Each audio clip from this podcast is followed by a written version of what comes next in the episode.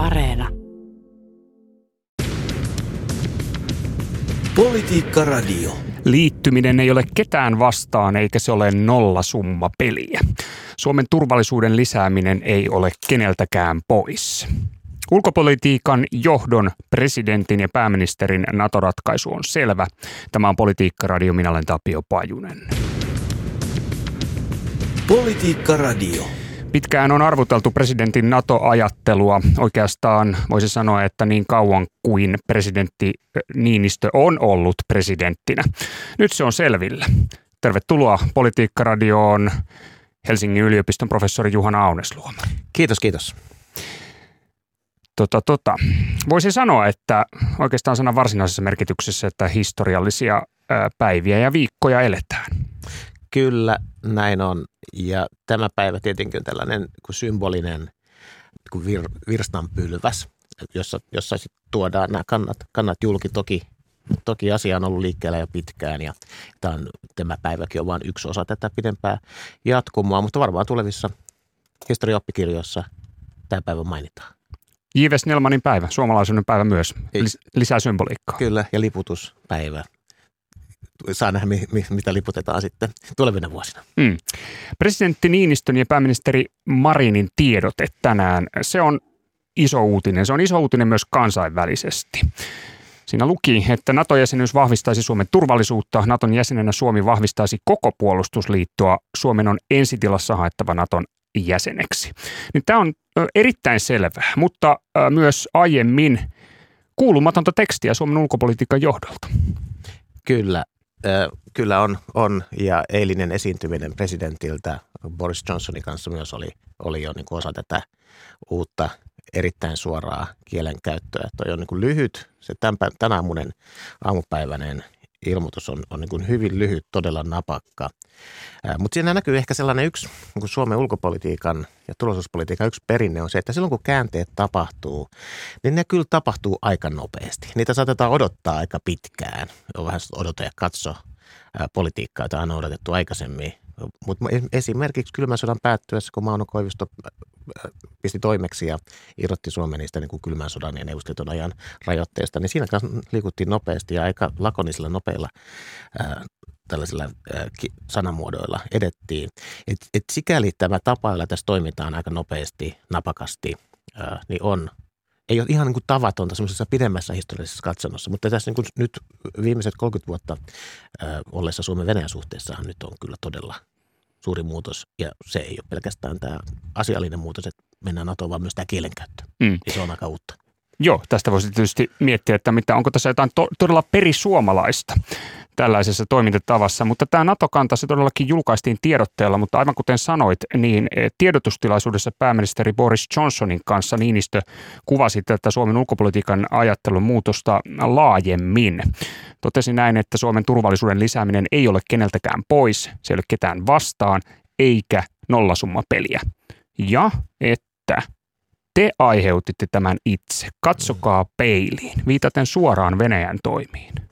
Tällaista viestiä ei kyllä Suomen ulkopolitiikan johdolta ole kuultu. Ei, ei ole. Tämä on, tämä on kyllä äh, uutta. Ei aivan odottamatonta, ottaen huomioon, miten tasavallan presidentti jo sitten tämän äh, Venäjän hyökkäyksen käynnistyttyä helmikuussa luonnehditti tilannetta, mutta se on alleviivaa nyt tätä viestiä. Sitä ei, tätä, ei, tätä pilleriä ei sokeroida nyt. Toki täytyy huomata se, että tuossa toi just ajatus siitä, että, että kysymys ei ole nollasumapelistä ja tällaisen kuin turvallisuusdilemman mukaisesta toiminnasta, jossa tämä välttämättä niin kuin aiheuttaisi jotain negatiivista täällä niin kuin Pohjois-Euroopassa, niin, niin se, on, se on toki on, on tärkeä painotus tuossa, mutta siinä on se kaksi puolta. Siinä on se, se vakuuttelu ää, ja sitten on tämä sitten on tämä tiukemman asenteen näyttäminen. Se on vähän niin kuin, siinä on vähän niin kuin kilpi ja miekka esillä yhtä aikaa. Mm. Tota, no Suomen ja Venäjän välillähän on sotainen historia, vaikeita vaiheita. Niin mihin tota, Juhana vertaa tätä lausuntoa? Tai tätä tilannetta? Vertautuuko se mihinkään suoraan? No ei, se, ei sitä oikein, oikein pysty vertaamaan. Se konteksti esimerkiksi toisen maailmansodan aikana ja sitä ennen on ollut niin erilainen kuitenkin. Ja Suomen ja neuvostoliiton suhteet, Suomen Venäjän suhteet on ollut niin, kuin niin eri, erilaisia. Että mä en tätä niin kuin kytkisi osaksi mitään tällaista sinänsä mitään tämmöistä niin kuin pidempää, pidempää jatkumoa. Että Suomen Venäjän suhteissa ja Suomen neuvostoliiton suhteissa on aina ollut kaksi puolta kuitenkin. On ollut se, on ollut se nämä vanhat uhkakuvat ja se, miten ne on ää, sitten palanneet. Ja sitten on toisaalta se kanssakäymisen ja yhteisymmärryksenkin ja, ja sellaisen niin kuin toimeentulon ja että tämän niin kuin rinnakkainelon niin kuin perinne. Että nämä kaksi, kaksi on aina, aina kuitenkin läsnä. Mutta mä en, mä en niin kuin tätä, hirveän vaikea tätä laittaa osaksi jotain – enkä viitsi oikeastaan laittaa sitä osaksi jotain semmoista varhaisempaa vaihetta, jossa Suomen Venäjän tai Suomen Neuvostoliiton suhteet on olleet hyvin ongelmalliset, niin kuin ne oli vuoteen 1944 asti. Mm. Joo, tämä konteksti, tämä on, on kiinnostava siis nimenomaan verrata näitä Putinin vaatimuksia. Putinhan on vaatinut, vaati vuoden lopussa, että Naton laajeneminen koskisi myös Suomea ja Ruotsia. Ja Niinistö on sitä usean otteeseen julkisuudessa arvioinut, että, että, että siinä astuttiin liian pitkälle. Kysymys siitä, että Suomi on sotilaallisesti liittoutumaton, se on ollut Suomen oma ratkaisu, samoin kuin se on ollut Ruotsin oma ratkaisu olla sotilaallisesti liittoutumaton tai, tai sotilasliiton ulkopuolella, jos ihan tarkkoja ollaan. Tota, mutta tämä on iso askel, kun astutaan sille vyöhykkeelle, että ruvetaan rajoittamaan suvereenia päätösvaltaa. Ja tuo tapahtui tuolloin tuossa NATO-vaatimuksessa. Ja 24. helmikuuta oikeastaan tämä koko konteksti muuttui sitten avoimeksi pidäkkeettömäksi sodankäynniksi, suora, voi sanoa, Ukrainassa.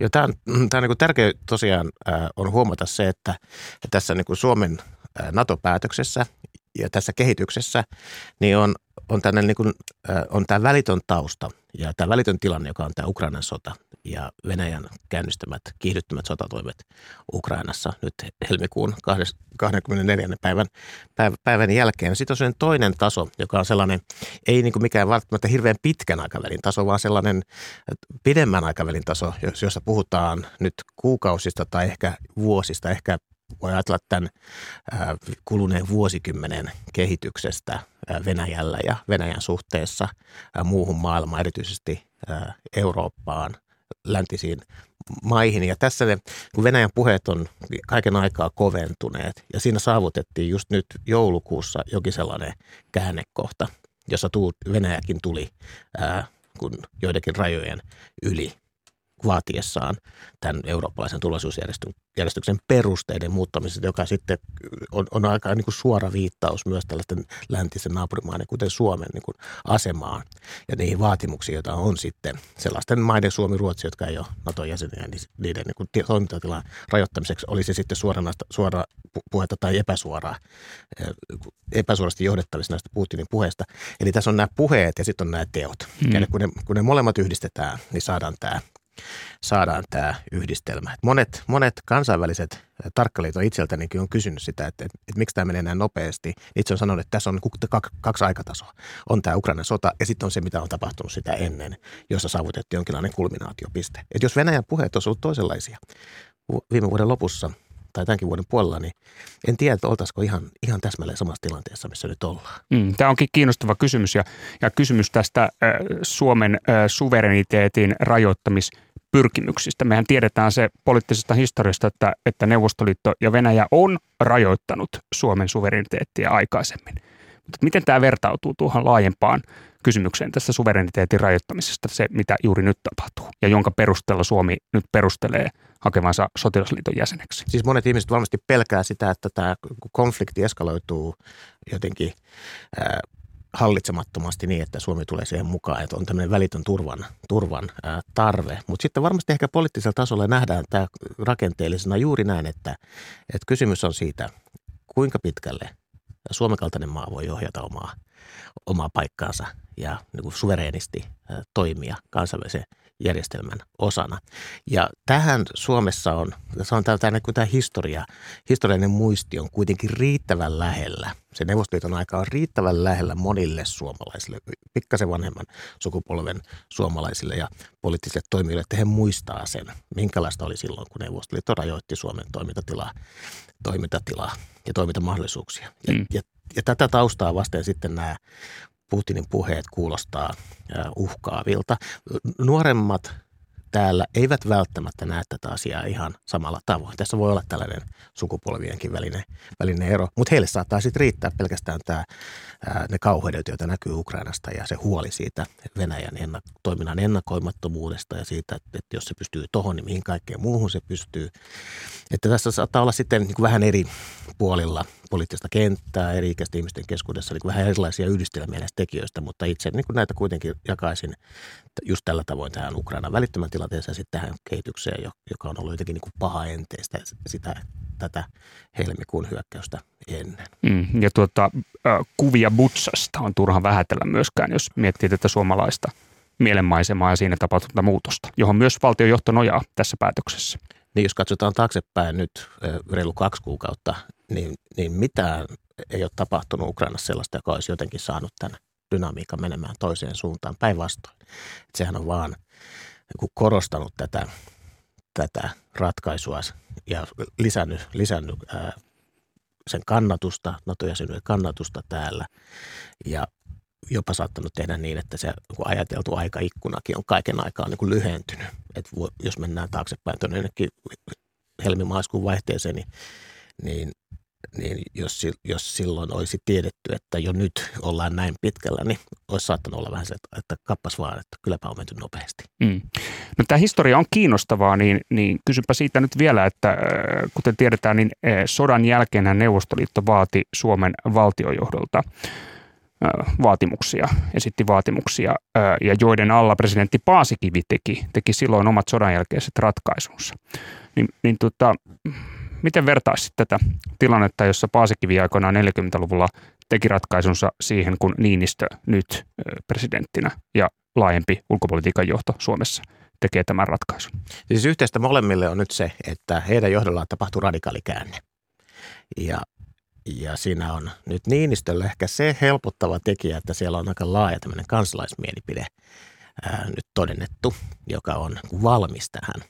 Ja hyvin laaja poliittinen konsensus myös näkyy olevan niin poliittisten puolueiden tai meidän niin kuin poliittisen eliitin piirissä. Että jo aikaisemmin ehkä tämmöisessä turvallisuuspoliittisessa elitissä on saattanut olla enemmän tätä NATO-jäsenyysmyönteisyyttä kuin, kuin muuten.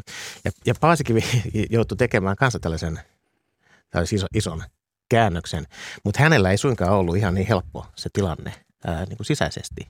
Et kesti jonkin aikaa ennen kuin suomalaiset oikeasti silloin toisen maailmansodan jälkeen, ää, jatkosodan jälkeen 1940-luvulla ja 1950-luvulla kun, niin kuin lähtivät oikeasti mukaan siihen, ymmärsivät sen, sen Paasikiven politiikan peruslogiikan. Siihen tultiin mukaan, mutta se ei ollut ihan kivuton prosessi. Ei YA-sopimustakaan 1948 saatu eduskunnasta läpi ihan ilman, ihan ilman aika aktiivista paimentamista. Mm. Eli Eli tässä on niin mole, iso muutos, molemmat ohjaa isoa muutosta, ää, mutta Niinistöllä on tämmöinen myötätuuli nyt takanaan, joka, on, joka ehkä on, on se merkittävä ero näissä tilanteissa, joita nämä kaksi presidenttiä on kohdanneet, tai pääministerinä Paasikin Valuksen myöhemmin presidenttinä. Mm. Ja siinä, missä 40-luvulla ö, päätös liittyy siis YYA-sopimuksen solmimiseen ja, ja, ja myös toisaalta tämän länsiavun, Marshall-avun siitä luopumiseen Suomen osalta, niin yhtä lailla tässä tapauksessa nyt tehdään tätä orientaatiota nimenomaan länteen. Kyllä, kyllä. Ja, ja tässä niin kuin, niin kuin Paasikivikin joutui niin kuin vastakkain oman hallituksensa kanssa ää, siitä, että kuinka paljon voidaan, voidaan mennä mukaan näihin läntisiin ää, yhteistyöhankkeisiin 1940-luvulla. Että et siinä on niin kuin se poliittinen, sisäpoliittinen tilanne on ollut rikkonaisempi ja se on vaatinut sellaista aika, aika vahvaa, ää, jyräävääkin – niin kuin johtamista silloin toisen maailmansodan jälkeen. Ja nyt ei olla kyllä ihan samanlaisessa tilanteessa. Politiikka Radio. Tämä on Politiikka Radio. Minä olen Tapio Pajunen ja tänään vieraana on Helsingin yliopiston professori Juhana Audesluoma. Ja meillä on nyt pöydällä, voi sanoa, että käänteen tekevä tiedote, tiedote Marinin, pääministeri Marinin ja presidentti Niinistön NATO-kannasta jossa todetaan, että toivomme, että tämän ratkaisun tekemisen vielä edellyttämät kansalliset askeleet otetaan lähipäivinä ripeästi. Ja tämä ratkaisu on siis Suomen hakeutuminen puolustusliitto Naton jäseneksi. Tuota noin, tämä Britannian pääministeri Boris Johnson kävi eilen vierailulla Suomessa ja hän käytti tiedotustilaisuudessa usean otteeseen sanaa pivotal. Eli tämä tarkoittaa käänteen tekevää tai, tai ratkaisevaa ja viittasi tällä siis Suomen NATO-ratkaisuun sekä Britannian ja Suomen kahdenväliseen sopimukseen. Niin, niin, niin miten arvioit tätä kokonaisuutta? Onko se käänteen tekevä ratkaiseva, kuten Britannian pääministeri antaa ymmärtää? No on tässä tietenkin tämä iso periaatteellinen ää, käänne. Ja se, että ollaan Naton jäsenenä, niin on iso, siinä ei silloin iso vaikutus ja se on aika merkittävä asia. Katsotaan nyt vaikka Ukrainaa, Ukrainaa että onko maa Natossa vai ei. Vaikka tehdään kiinteätä yhteistyötä, niin kuin Suomi on tehnyt, ja, ja sitä reittiä mennään, niin on menty yhä pidemmälle ja pidemmälle ja pidemmälle. On sitten luotu lisää kahdenvälisiä suhteita Yhdysvaltoihin tai ollaan mukana erilaisissa ryhmittymissä Pohjoismaissa, Britannian ja sen ja muiden kumppanien maiden kanssa, niin, niin sillä on iso, se on iso, iso ratkaisu se, että ollaanko siinä, siinä varsinaisessa niin kuin NATO-pöydän ääressä niiden yhteisten turvatakuuden ja muiden velvoitteiden piirissä, mitä, mitä se liitto tuo. Ja nyt on mielenkiintoinen tilanne silleen, että me nähdään Britannian pääministeri täällä just tällä hetkellä, eikä joku toinen. Ja siinä sitä voi ajatella silleen, että niin kuin jo kylmän sodan päättymisestä alkaen, siis 30 vuotta sitten, niin Britannia on halunnut, että Suomi liittyy NATOon. Se on, se on niin kuin tiedossa eh, niin kuin nykytutkimuksen valossa, että jos oli 90-luvun alussa, kun Suomessa alettiin pohtia EU-jäsenyyttä, niin, niin Britanniasta signaloitiin aika vahvasti, että, että, että, että Britannia haluaisi, että Suomi liittyisi NATOn jäseneksi. Jo silloin niin kuin tämän John Majorin hallituksen aikana mm. tämä on ollut hyvin tiedossa. Ja sitten aika systemaattisesti sitä on pidetty Britannian puolelta aina välillä muistuteltu, että, että olisi tervetulleita kyllä liittymään NATO-jäseneen. Ja Britannia on kuitenkin niin kuin se Euroopan vahvin NATO-maa sotilaallisesti, mutta myös, myös siinä NATO-kontekstissa poliittisesti, koska Ranskalla on ollut kuitenkin aina pikkasen erilainen asetelma tässä tilanteessa. Eli silloin tällä Britannialla on niin kuin isompi vaikutus kuin näillä muilla eurooppalaisilla ää, NATO-mailla. Ja ja nyt sitten ikään kuin tämä, tämä on pivotal Suomen kannalta, mutta se on myös pivotal niin kuin tämän Britannian tavoitteen kannalta. Britannia on 30 vuotta halunnut saada Suomen NATOon ja nyt se saa sen. Mm. Miten tota, laajemmin, niin, niin miten arvioit tuota Britannian nimenomaan ajattelua Suomen suunnalla? No tässä on Britannialla tämmöinen niin pysyvämpi kiinnostus ollut aina tänne Pohjois-Eurooppaan, ihan Naton perustamisesta alkaen. Nämä Norja, Tanska, ää, on, on olleet niin kuin hyvin läheisiä. Ne on niin kuin naapurimaita käytännössä. Britannialla osa, ja Pohjoismaat on niin kuin osa Britannian tätä omaa, omaa välitöntä puolustusta jos, jos uhkakuva on se, että Venäjä on siellä toisella puolella vastustajana ja pääuhkakuvana. Eli britit on olleet aina kiinnostuneita tästä pohjoisesta ja jopa niin, että Yhdysvallatkin on joskus ajatellut, että Britannialla on hyvä, että silloin on tällainen vähän eteen työnnetty rooli täällä, täällä pohjoisessa, on se sitten sotilaallisesti tai, tai poliittisesti. Ja nyt kun Britannia lähti EU-sta tämän Brexitin kautta, niin sehän vahingoitti käytännössä Britannian suhteita Pohjoismaihin se on ihan, sitä on turha, turha kiistää, eikä edes britit sitä itsekään kiistää, tunnustaa mm. sen, että kyllä suhteet vahingoittuivat aika pahasti silloin, kun Britannia lähti, lähti EU-sta, koska Pohjoismaalle Britannia oli ollut, ollut keskeinen, tärkeä, isompi jäsenmaa ja, ja kumppani. Ja nyt tässä sitten Britannia ikään kuin aktivoi tätä Eurooppa-politiikkaa taas uudelleen. Kyllä. Ja nyt NATO toimii siinä väylänä, jossa Britannia sitten pystyy myös sitä niin kuin omaa rooliaan, se eurooppalaista rooliaan korostamaan ja tuomaan, tuomaan se oman niin kuin puolustuksellisen rooli, mutta myös sellaisen ajatuksen siitä, että nyt toimitaan niin kuin hallitusten välillä, että, että ei ole ylikansallista päätöksentekoa. Niille koko, koko se ajatus siitä, että minkälaista eurooppalaisen yhteistyön pitäisi olla, niin sitähän NATO edustaa juuri, juuri Briteille. Ja tämä on vähän niin kuin tämmöinen niin kuin UK is back mm. tilanne, jossa nyt on taas pöytä, jossa äh, Pohjoismaat kykenee olemaan yhteistyössä Britannian kanssa ja Britannia erityisesti pystyy vaikuttamaan myös sitten äh, Pohjoismaihin, jotka ovat EUn jäseniä ja kun EUn ja Britannian suhteet on edelleen hyvin vaikeat, niin, niin eilen nähtiin Boris Johnson, joka haki kyllä liittolaisia ei pelkästään Naton sisälle, vaan myös tähän Britannian Eurooppa-suhteeseen, jossa nyt on sitten näitä Pohjoismaita äh, hyvillä mielin taas Britannian kumppaneina, vaikka mm. Brexit vahingoittikin ja toi pahaa mieltä, niin nyt sitä korjataan. Tämä ei ole ehkä Global Britain, mutta tämä on uh, Britain in Nordic. Tämä on tämmöinen niin suuntaan. Nordic Britain, tällainen, tai niin kuin Nordic Plus, tämmöinen jonkinlainen konstellaatio. Ja, ja, ja kestää kyllä pitkään ennen kuin Ranska tai Saksa ää, pystyy nyt haastamaan tätä asemaa, jota Britannia kovaa vauhtia on muodostamassa täällä vanhojen EU-kumppaneidensa keskuudessa. Tuota, no, Suomellehan tämä tietysti aiheuttaa vaikean tilanteen nyt, kun haetaan NATO-jäsenyyttä. Puhutaan tästä harmaasta ajasta.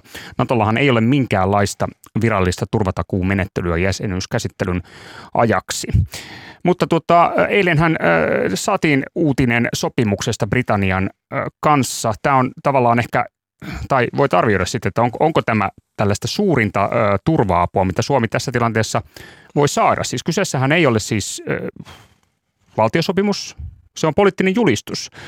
Mutta sitten jos ajatellaan laajemmin, niin kyllähän nämä sovereignin ja rauhan kysymykset, niin nehän päätetään loppupeleissä kuitenkin aina poliittisesti. Niin miten sä arvioit tätä ö, takuuta, minkä Suomi nyt Britannialta saa tähän harmaan ajan ajaksi? Tämä on järeä takuu. Tämä ei ole pel- pelkkää puhetta.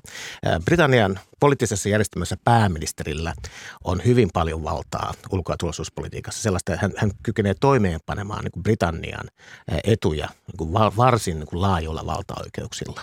Kaikkia asioita ei tarvitse käyttää siellä parlamentin kautta tämän tyyppisissä asioissa. Jos Britannian pääministerin nimi on tuollaisessa paperissa, niin se on hyvin, niin kuin, se on hyvin järeä. Ja se kieli, mitä siinä käytettiin, puhuttiin sotilaallisesta avusta, niin, niin tämä on hyvin merkittävä. Tämä signaali on niin kuin, hyvin vahva. Että se on, että vaikka se ei ole kansainvälisoikeudellisesti sitova, niin se saattaa olla kyllä, kyllä niin kuin, jopa merkittävämpi, koska siinä on nyt takana kuitenkin niin kuin Britannian poliittinen tahto ja arvovalta.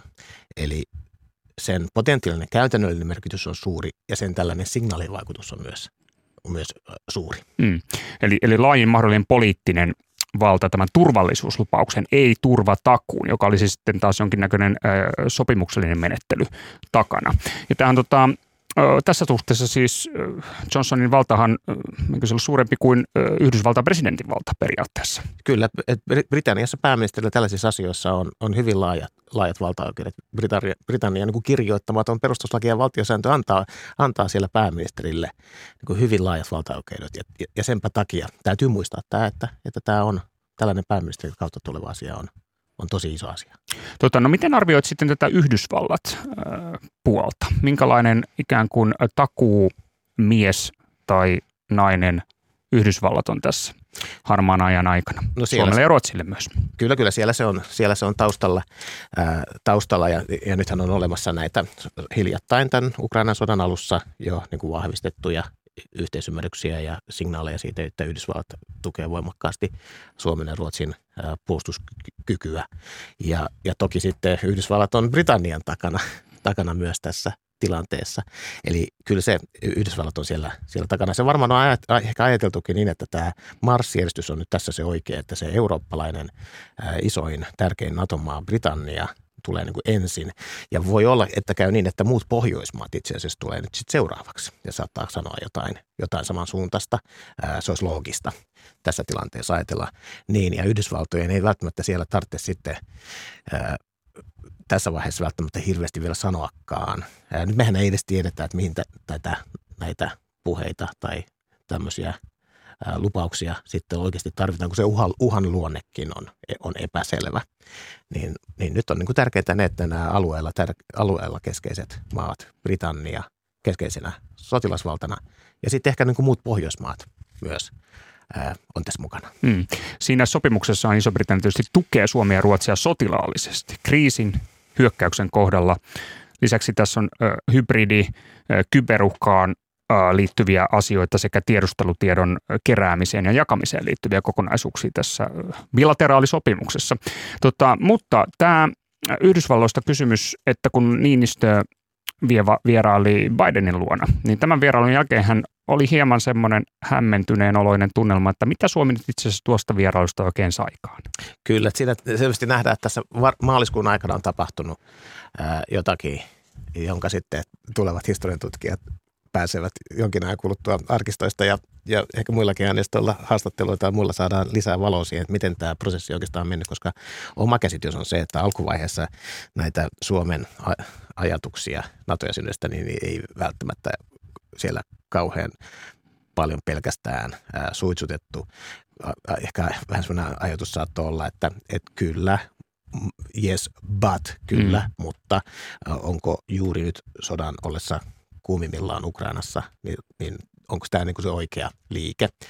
Ja ehkä ajatus se, että, että jos akuuttia uhkaa ei ole, niin tämä ehditään hoitamaan vähän myöhemminkin, kiistämättä sitä, etteikö tämä olisi oikea ratkaisu sitten vähän jollain pidemmällä keskipitkällä aikavälillä jonkin vuoden päästä. Mutta tässä on jotain tapahtunut nyt tämän kevään aikana. Mm. Ja, no saatko arvioida, mikä se muutos on? Ja se, että onko tämä niinku tullut, onko Suomi työntänyt vai, vai onko vedetty. Ja tota, vähän samantyyppinen keskusteluhan on nyt auennut sit siitä kansalaismielipiteen roolista, että onko se niin kuin työntänyt Suomen poliittisia päätöksentekijöitä vai onko se mahdollistanut sen. Niin meillä on kaksi keskustelua, että, että, että joko kansalaismielipide on työntänyt Suomen päätöksentekijöitä tai on tehnyt mahdolliseksi tämän käänteen, tai sitten tämä niin kuin ovi NATOon on käytännössä avattu työntämällä vai onko toiselta puolelta vedetty ja kuinka paljon toinen on ehkä syö, työntänyt enemmän ja toinen on vetänyt, niin sitä on niin kuin tälle asiantuntijana hirveän vaikea ää, niin arvioida – näyttää siltä, että Suomi on voimakkaasti työntänyt. Mm-hmm. Ja ehkä siitä hypoteesista voisi lähteä, lähteä liikkeelle ja luonut sitä momentumia, jossa se Ruotsikin, joka on siinä ovella ollut vähän niin kuin katsele, katselemassa, niin on tullut niin kuin, sille ehkä vähän niin kuin tönästyä siitä kynnyksen yli. Ja, ja tämä Suomen oma aktiivisuus tässä on merkittävä.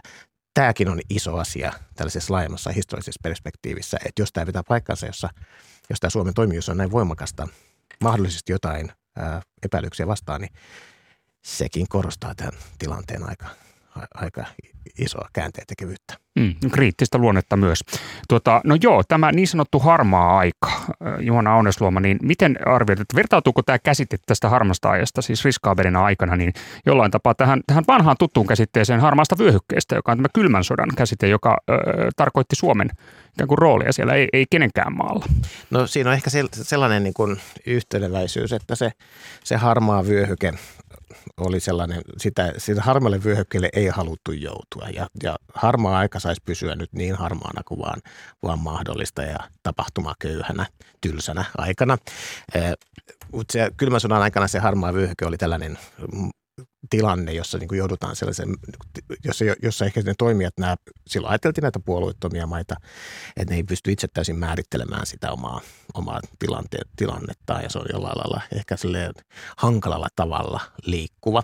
Ja nyt tässä ehkä tässä niin kuin harmaassa, josta nyt puhutaan, niin on, on, on ehkä viitataan siihen, että, että ne uhat on epämääräisiä, ei oikein tiedetä mihin varaudutaan ja mikä olisi sitten ehkä riittävää varautumista – se tota, ö, ehkä, ehkä ne on tällaisia, jos ajatellaan niin kuin tämmöisen niin kuin pienen eurooppalaisen maan näkökulmasta, niin semmoinen tilanne, jossa sitä tällaista epämääräisyyttä ei itse kontrolloida, niin ei ole kauhean hyvä, jos niin kuin muut määrittelee, että mitä tämä harmaus merkitsee. Yleensä niin kuin pienet eurooppalaiset valtiot on pyrkineet siihen, että jos on tämmöistä epämääräisyyttä se oma tilanteeseen liittyen, se vanha NATO-optio ehkä oli semmoinen tilanne, niin halutaan kuitenkin, että siinä ne ohjakset on koko ajan omissa käsissä. Mm.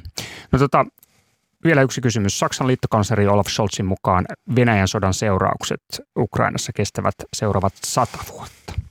Oletko samaa mieltä? Voi olla, että kestää pitkään.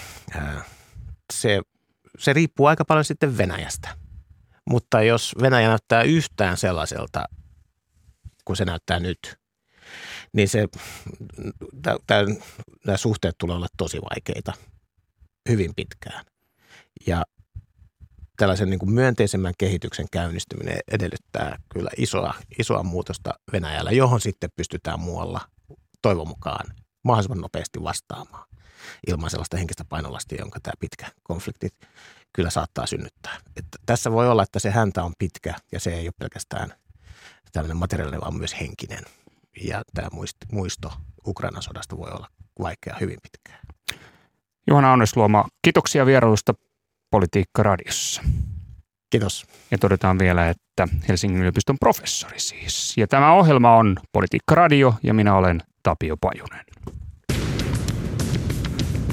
Politiikka Radio.